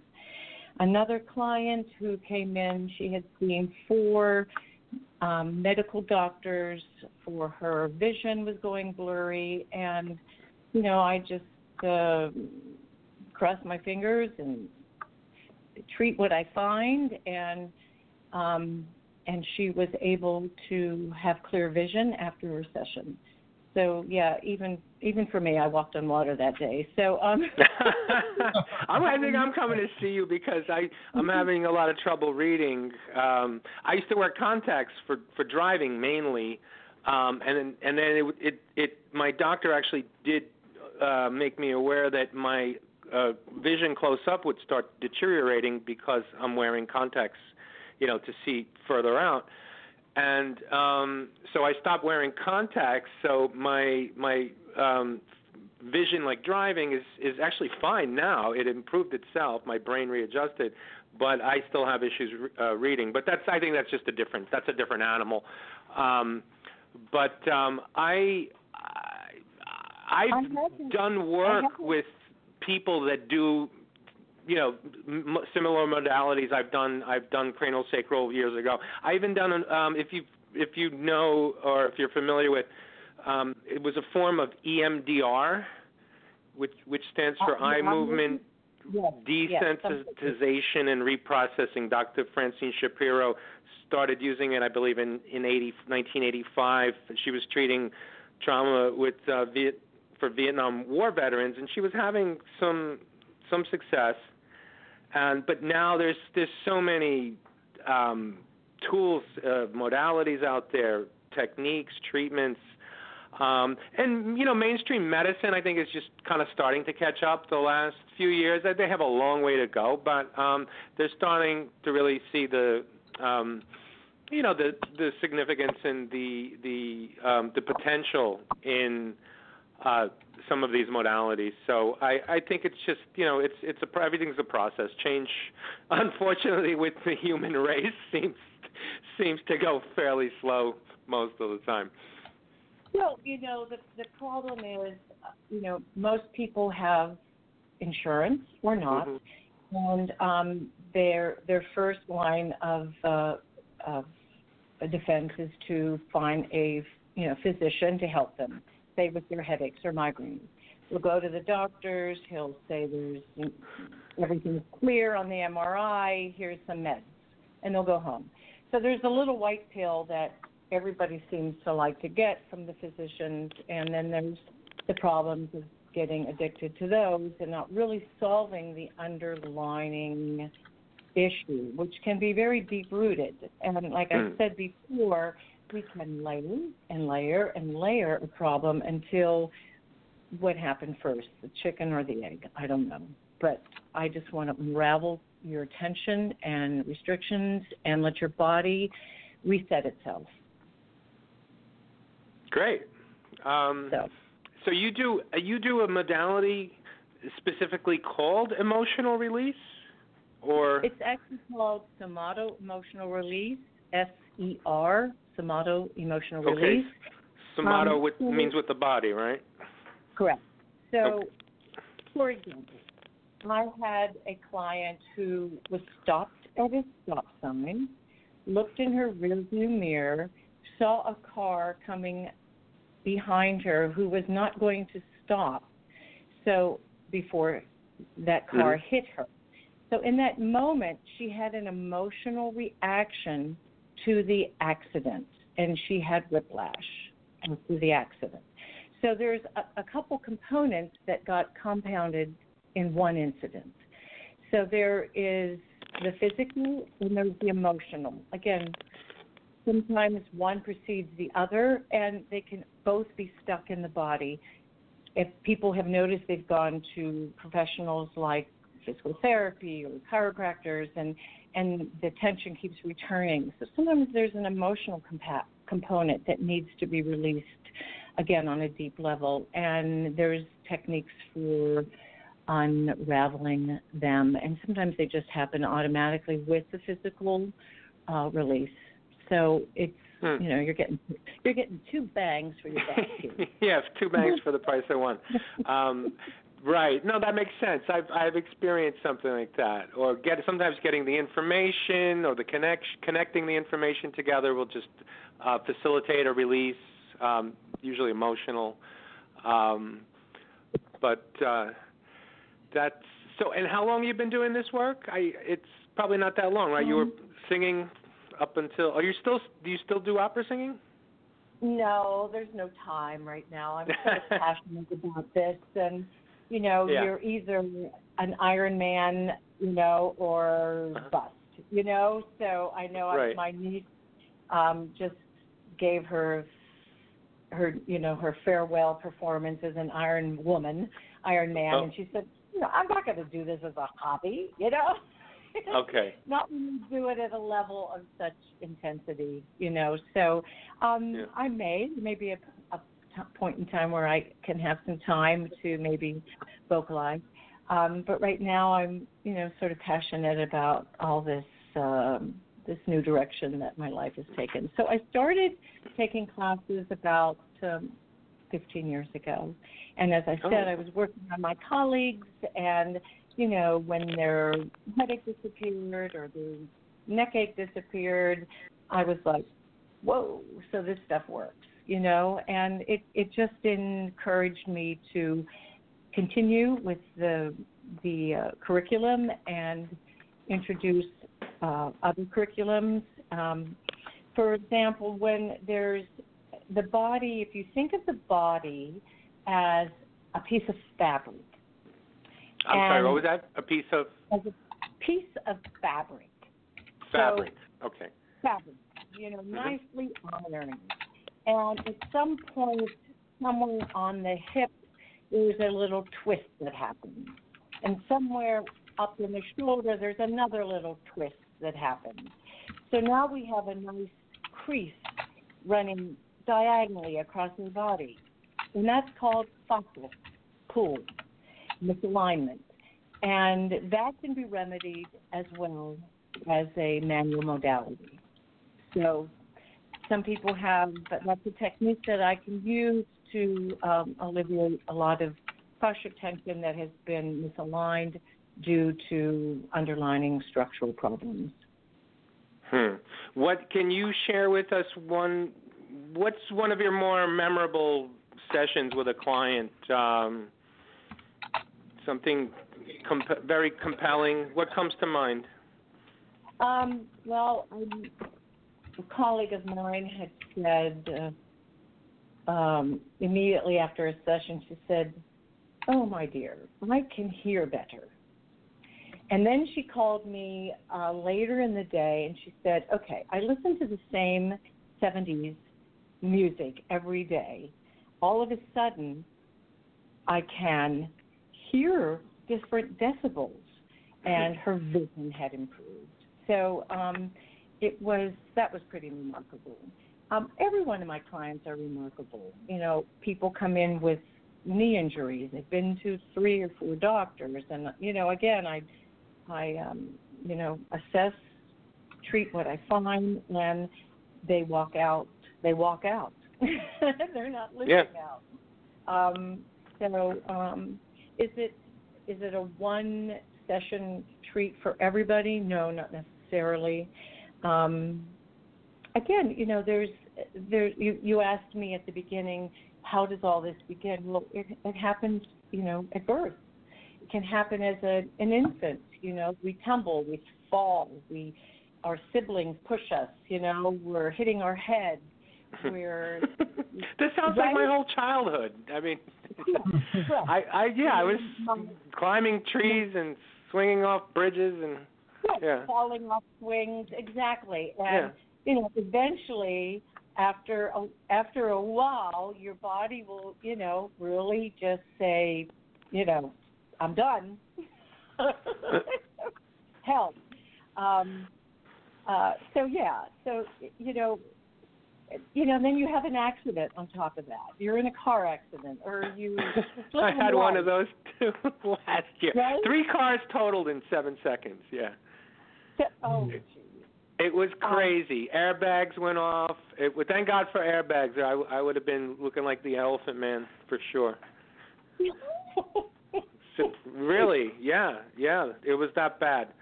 Um, but So uh, I- hmm? I once asked an auto mechanic. I said, you know, whatever happened to real steel on the on the fenders, right?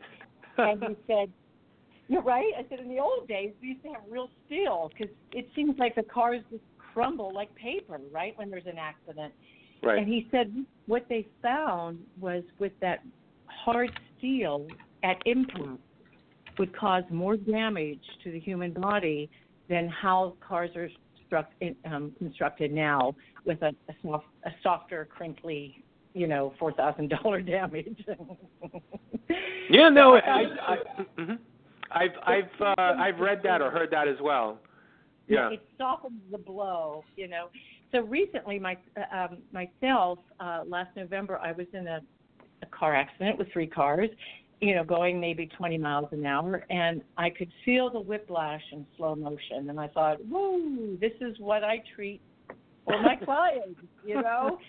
So, um, so I understand the unraveling process. Um, you know, I'm not immune to uh, stress and tension and burning the candle at both ends. Um, yeah. So, um, yeah, it's you know, it's called life. If you're living, you're going to be probably creating some dysfunction eventually with your body. You you know, you watch uh, the wrestlers or the boxers. Oh, God. Like, good God. Uh, football players, I'm like, good God. I mean, Upledger, Upledger Institute, which is the um, um, the institute that had uh, developed the cranial sacral uh, protocol. Mm. Um, they are now working with NFL players to help them with their concussions and Right. traumatic brain and spinal cord injuries, post traumatic stress disorder. So, yes, this has uh, great value in um, healing clients' worse scenarios. Uh, I think most doctors don't know about it, don't want you to have a cure, um, or uh, are indifferent to a guy. I remember interviewing with a chiropractor once, and he just did not believe that the bones in the head were movable.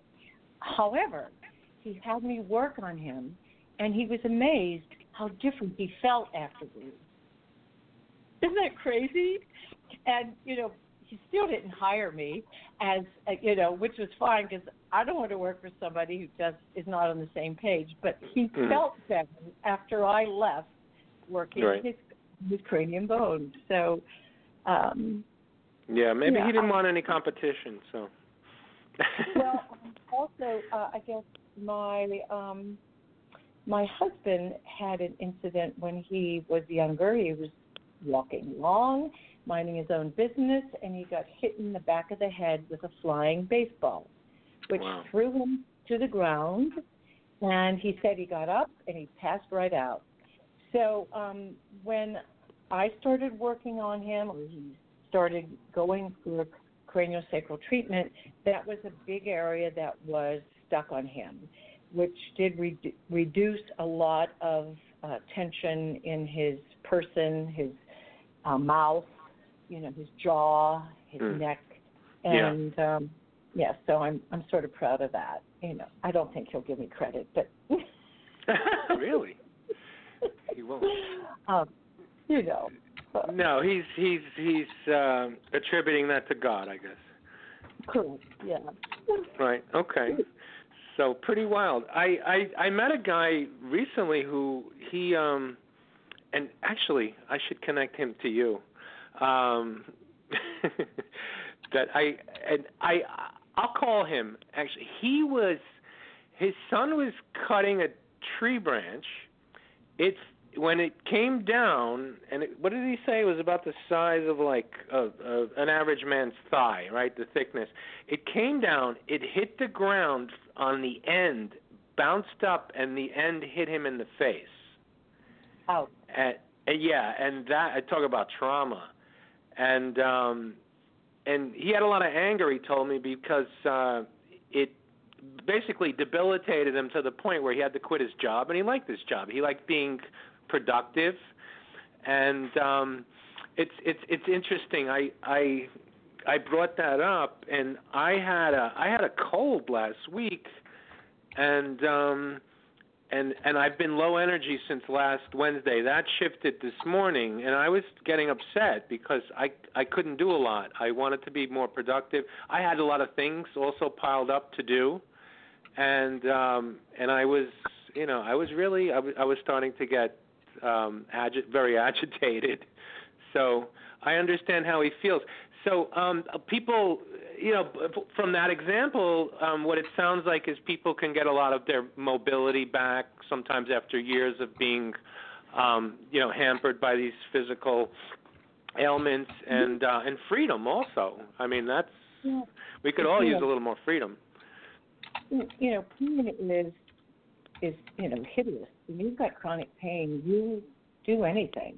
You'll do anything for relief.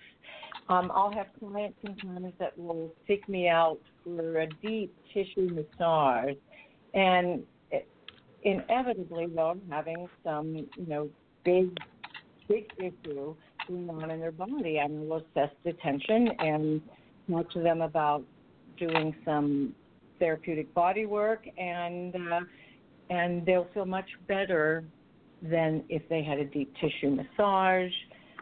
My my thumbs would have been ruined and the tissue would have been bruised and nothing would have been solved. So Hmm. um yeah.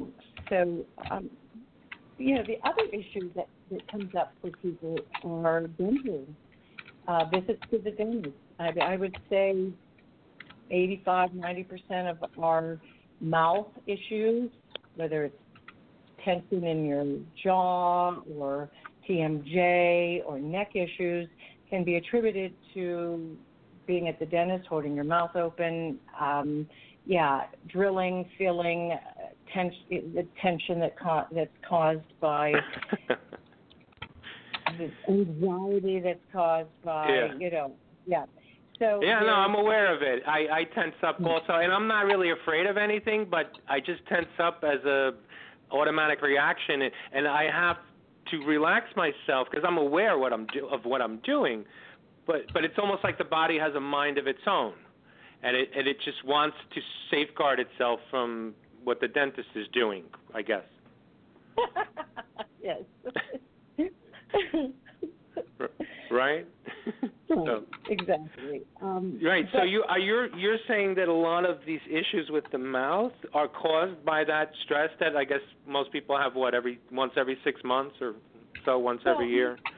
Not just that, but I mean, um, a lot of people's problems stem from having orthotics, orthodontics, orthodontics on, on their teeth, braces on their teeth, and Right. um, the uh, because the the cranial the cranial there's a cranial rhythm that is that pulses from the flow of the cerebral spinal fluid, and that is from your sacrum up through your your mm-hmm. brain. And if mm-hmm. anywhere along that passage there's impairment or restrictions, then some part of your body is getting left out of the good refresh, renew fluids that only cerebrospinal fluid can heal and refresh. So um, when you have uh, braces on, they they can stop the rhythm or miscalculate it one in one way and one in the other and, and so then that it's sort of like a tire stuck in the ditch going just grinding and grinding and grinding until you you have a neck ache you have a backache you have a, a pain in the neck a pain in the hip a pain in your knee um, so a lot of that unraveling can come from having braces as a younger person, and um, and uh, people had remarkable results from just having that remedied. Wow, it's interesting. Yeah. Um, so you you work out of an office in Fort Lee. That's that's in New Jersey, right? Because we um, we have listeners from from all over. Um, do you do you ever travel? Do folks you know call you? Um, like would you Right. would you travel for um, you know for whatever? I'm sure there would be different pricing, but um, would you go out of state? Would you go into the five boroughs or? Yes, I have to all of that. Um, I probably won't travel more than a half an hour at this at this time, you know, one way. Um, but I have, you know, traveled to people's homes on a regular basis, and and then you know, charge maybe a, a, a small travel fee. Correct. Um, there's another thing I'd like to speak about tonight, and um, that is about our tech technology and Mhm. every great advantage we have with technology, there are many things that are affecting us, the electromagnetic fields that are affecting us on a daily basis. And two of them being Wi Fi, microwaves, and your cell phone. Those all are emitting just about the same frequencies and can cause a great disruption and imbalance in your system. Uh, two things I can note is uh, people tend to feel more dehydrated no matter how much water they're drinking because the water molecule does not get a chance to recharge. And also, the electromagnetic fields will reverse the spin of your DNA. So it's like it's like being on a Ferris wheel going backwards all the time. That can make you sick. Yeah. I so yeah, I'm hearing about theories that I, I guess they, you know, will, they haven't been able to prove it yet uh, to whatever degree they need to. But um, uh, so with all the self, the mobile phone, cell phone transmissions going on, um, there, there seems to be this school of thought that's uh, saying perhaps it's causing a lot of the birth defects we're seeing, uh, like the autism, um, uh, autism symptoms, and and a lot of you know, uh, just the some of the newer issues we're seeing with with newborns. Um, and well, yeah. yeah, in 20 years, we're going to look back and go, "Wh- what were we thinking of? right. You know, what were we Yeah. thinking of? I mean, autism also has a great success rate with um, craniosacral therapy. Um, just to put it out there, you know, any any problem with the nervous system can also be greatly remedied. Problems with you said the nervous system. Your nervous system, yes, your neurology, correct. R- Right. Well, I think yeah, it's it's uh, treating that or affecting that uh, overall, uh, especially cranial sacral therapy. Um, so, what a what common emotional issues are you seeing people come in for, or or does it come, or does it start with, well, I have this pain, and uh, and then once you kind of get into what's happening with the, the your client, uh, the information comes about that it, that it may be or is emotionally emotional uh, uh, emotionally re- or related to emotional issues. That's what I wanted to say. Yeah, I mean, you know, our body is quite remarkable. It Mm. will, when it goes into fight and fight and flight mode, it will protect you so you don't bleed to death. You know, but sometimes the valve doesn't get turned off and your body's staying in fight and flight mode all the time, and and you're stressed out all the time because it it didn't somehow it didn't get the message to turn off. So um, so you know we can help to get rid of all that um, excess energy that's that's, you know, burning a hole practically, and um, and just dissipate it so it can um, you know it can not harm you anymore, and just calm down your tissue, calm down your central nervous system, and let your body do what it does best. Interesting. no you you said you used the analogy burn a hole. Well, I mean, What- we call it energy cysts. I mean, there is a technique to find where there's a energy. You called it energy, and it is energy, where the primary target of dysfunction may be, and and in the center of that, like if if you drop a pebble into a pool of water, you see these ripples, correct? Right. But I understand what you're saying. I just never heard it explained that way.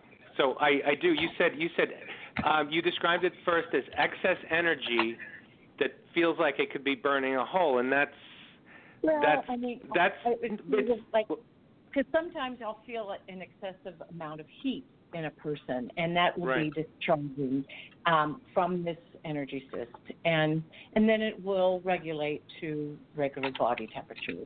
But at the center of this energy cyst can have, um, you know, a lot of heat, a lot of velocity, a lot of anxiety, and Yeah, yeah. No, I it it uh it it make it rings true for me. I had actually I had kind of a an, an addiction to adrenaline and uh and it it was a it that's what it felt like a lot of excess energy that was kind of um yeah running me like running me hot a bit. You know i would i would run on the on the hot side. And um and actually it was described there was um i knew um well he's he's in montana he's kind of retired now but i i knew a guy that was like a human mri i've actually met three of them in my life so far.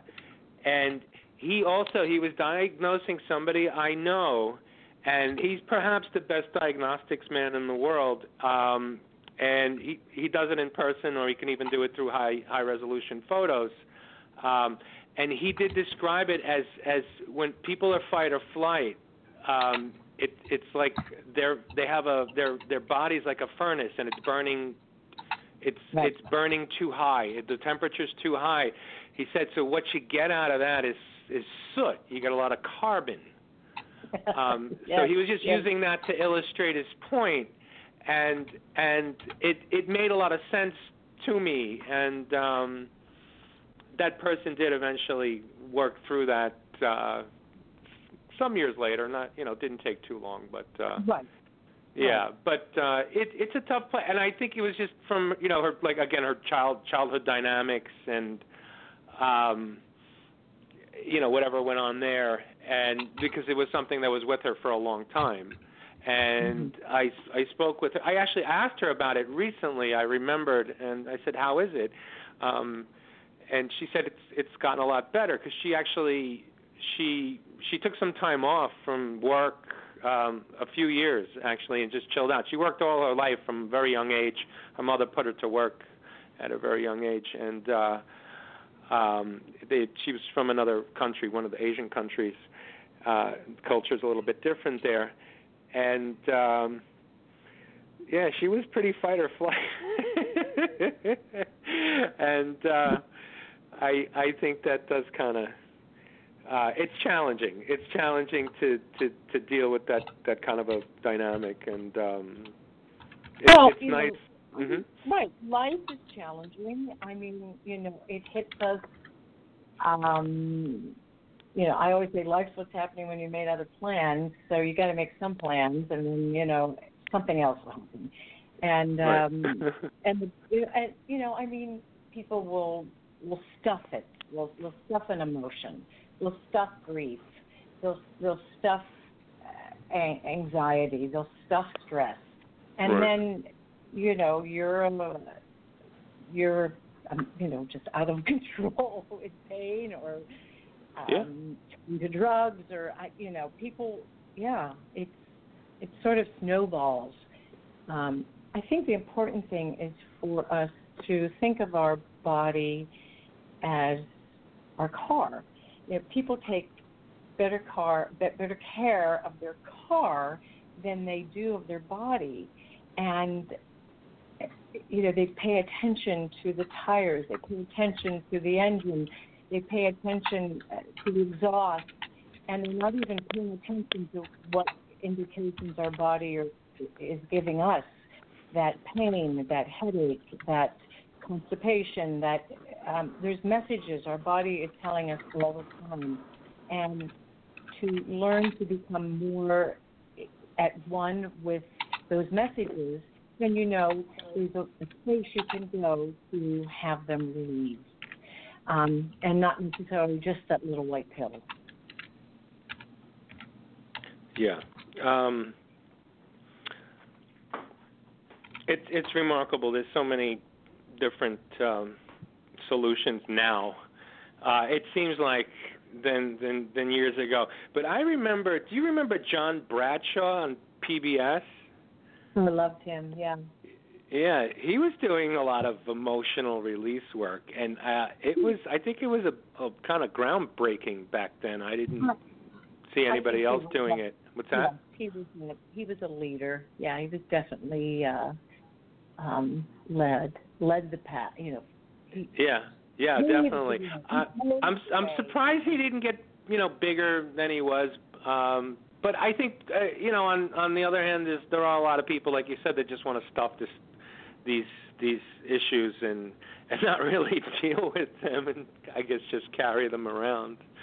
Um, yeah, they don't want to feel, so they stuff it and um, and create another layer and another layer and another layer until they just can't function anymore. And um, yeah, so it's part of Yeah. life.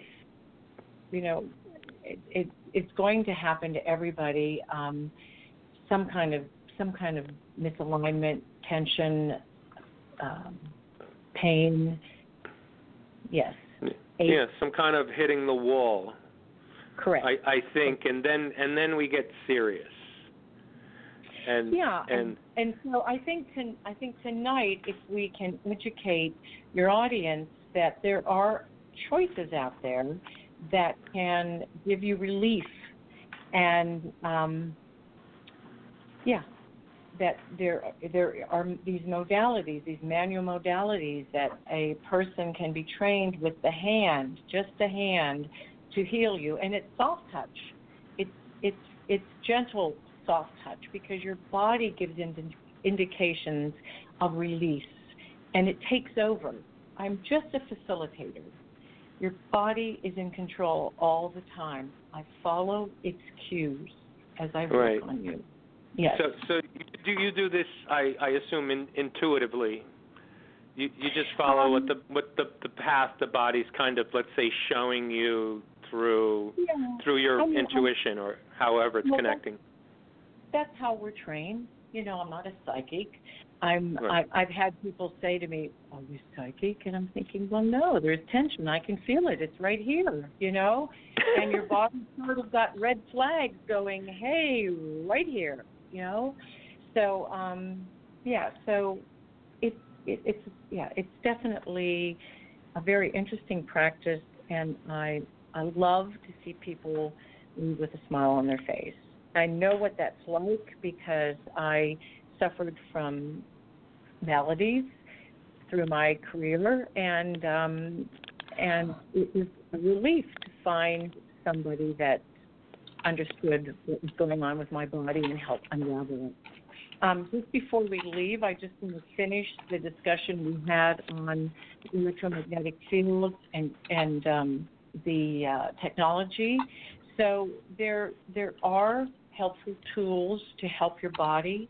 I have a healing technique that I can help resync you on a cellular level and, and share some um, some mod- some uh, ways that you, your person, your home can be saved from impact from uh, a lot of these invisible waves that we don't know what the hell they're doing to us. Right. Um, but they're definitely screwing with your um, your body in Yeah, your in- body's energy field, right? I mean, Yeah, yeah. correct. And and I we've seen these these whatever they are these little uh, devices elements? And um so tell us about the one that you found. You and you you told me when we were actually discussing this on the phone a couple of weeks ago that um you once you start employing one of these devices let's call them um you actually you notice a difference right right away? You can actually notice Yeah, that it's um, changed something for the better. Is that is that true? Well, um, one client I had had been tased almost to death. Okay, Whoa. a hideous incident, and sh- there were drug dealers that were, you know, crazy, and Uh-huh. and targeted her. So, um, you know, when you have a situation like that, she said she had lost her mind, and the police came and took her to a mental institution. And the psychiatrist said there that so many people that have been tased are affected in a profound way that is, you know, destructive. So I Right. did this energy healing or balancing cellular resynchronization technique with her, and I asked her to get up and take a walk, and all of a sudden she said, I can feel my feet. My feet are on the ground. Let me go Wow. down the stairs. Let me go down the stairs. And yes, I can go down the stairs, and it doesn't feel like I'm going to fall.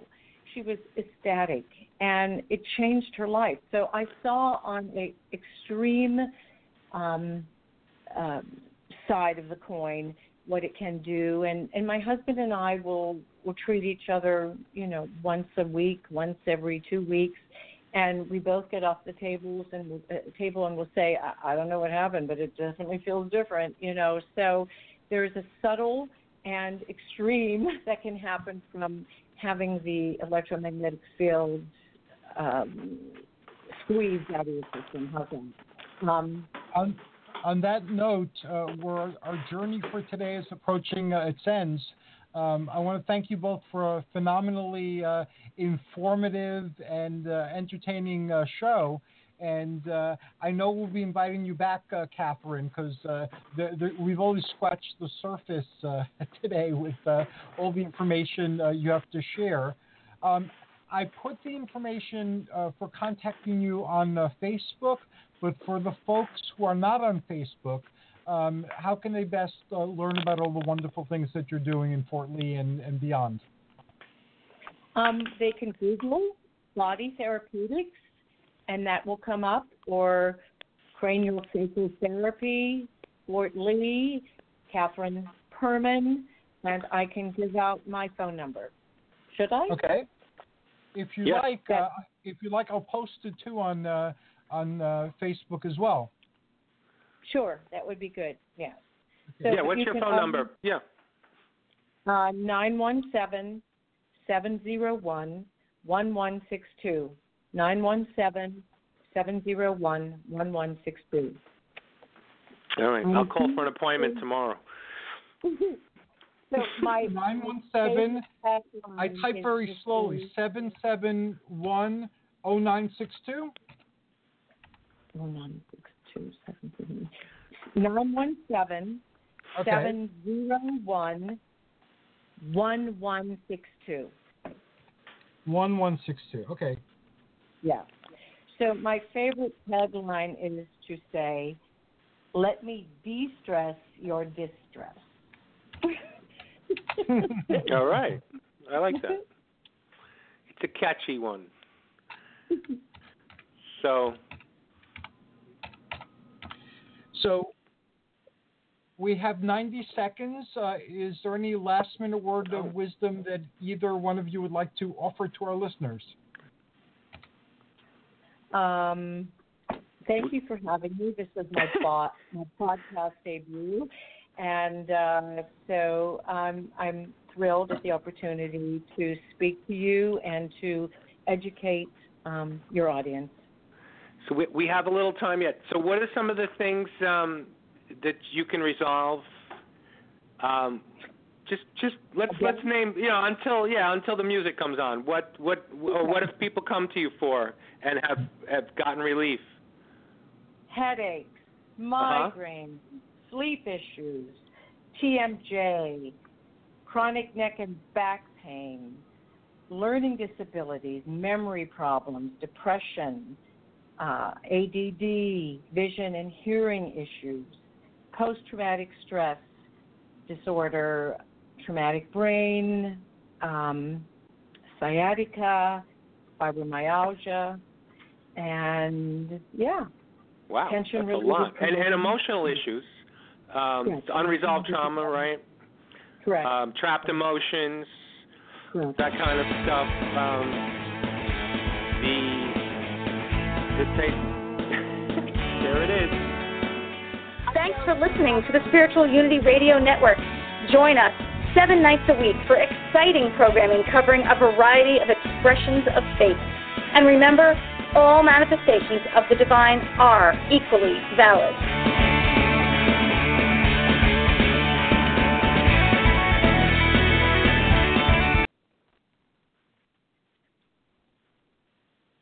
With Lucky Land slots, you can get lucky just about anywhere.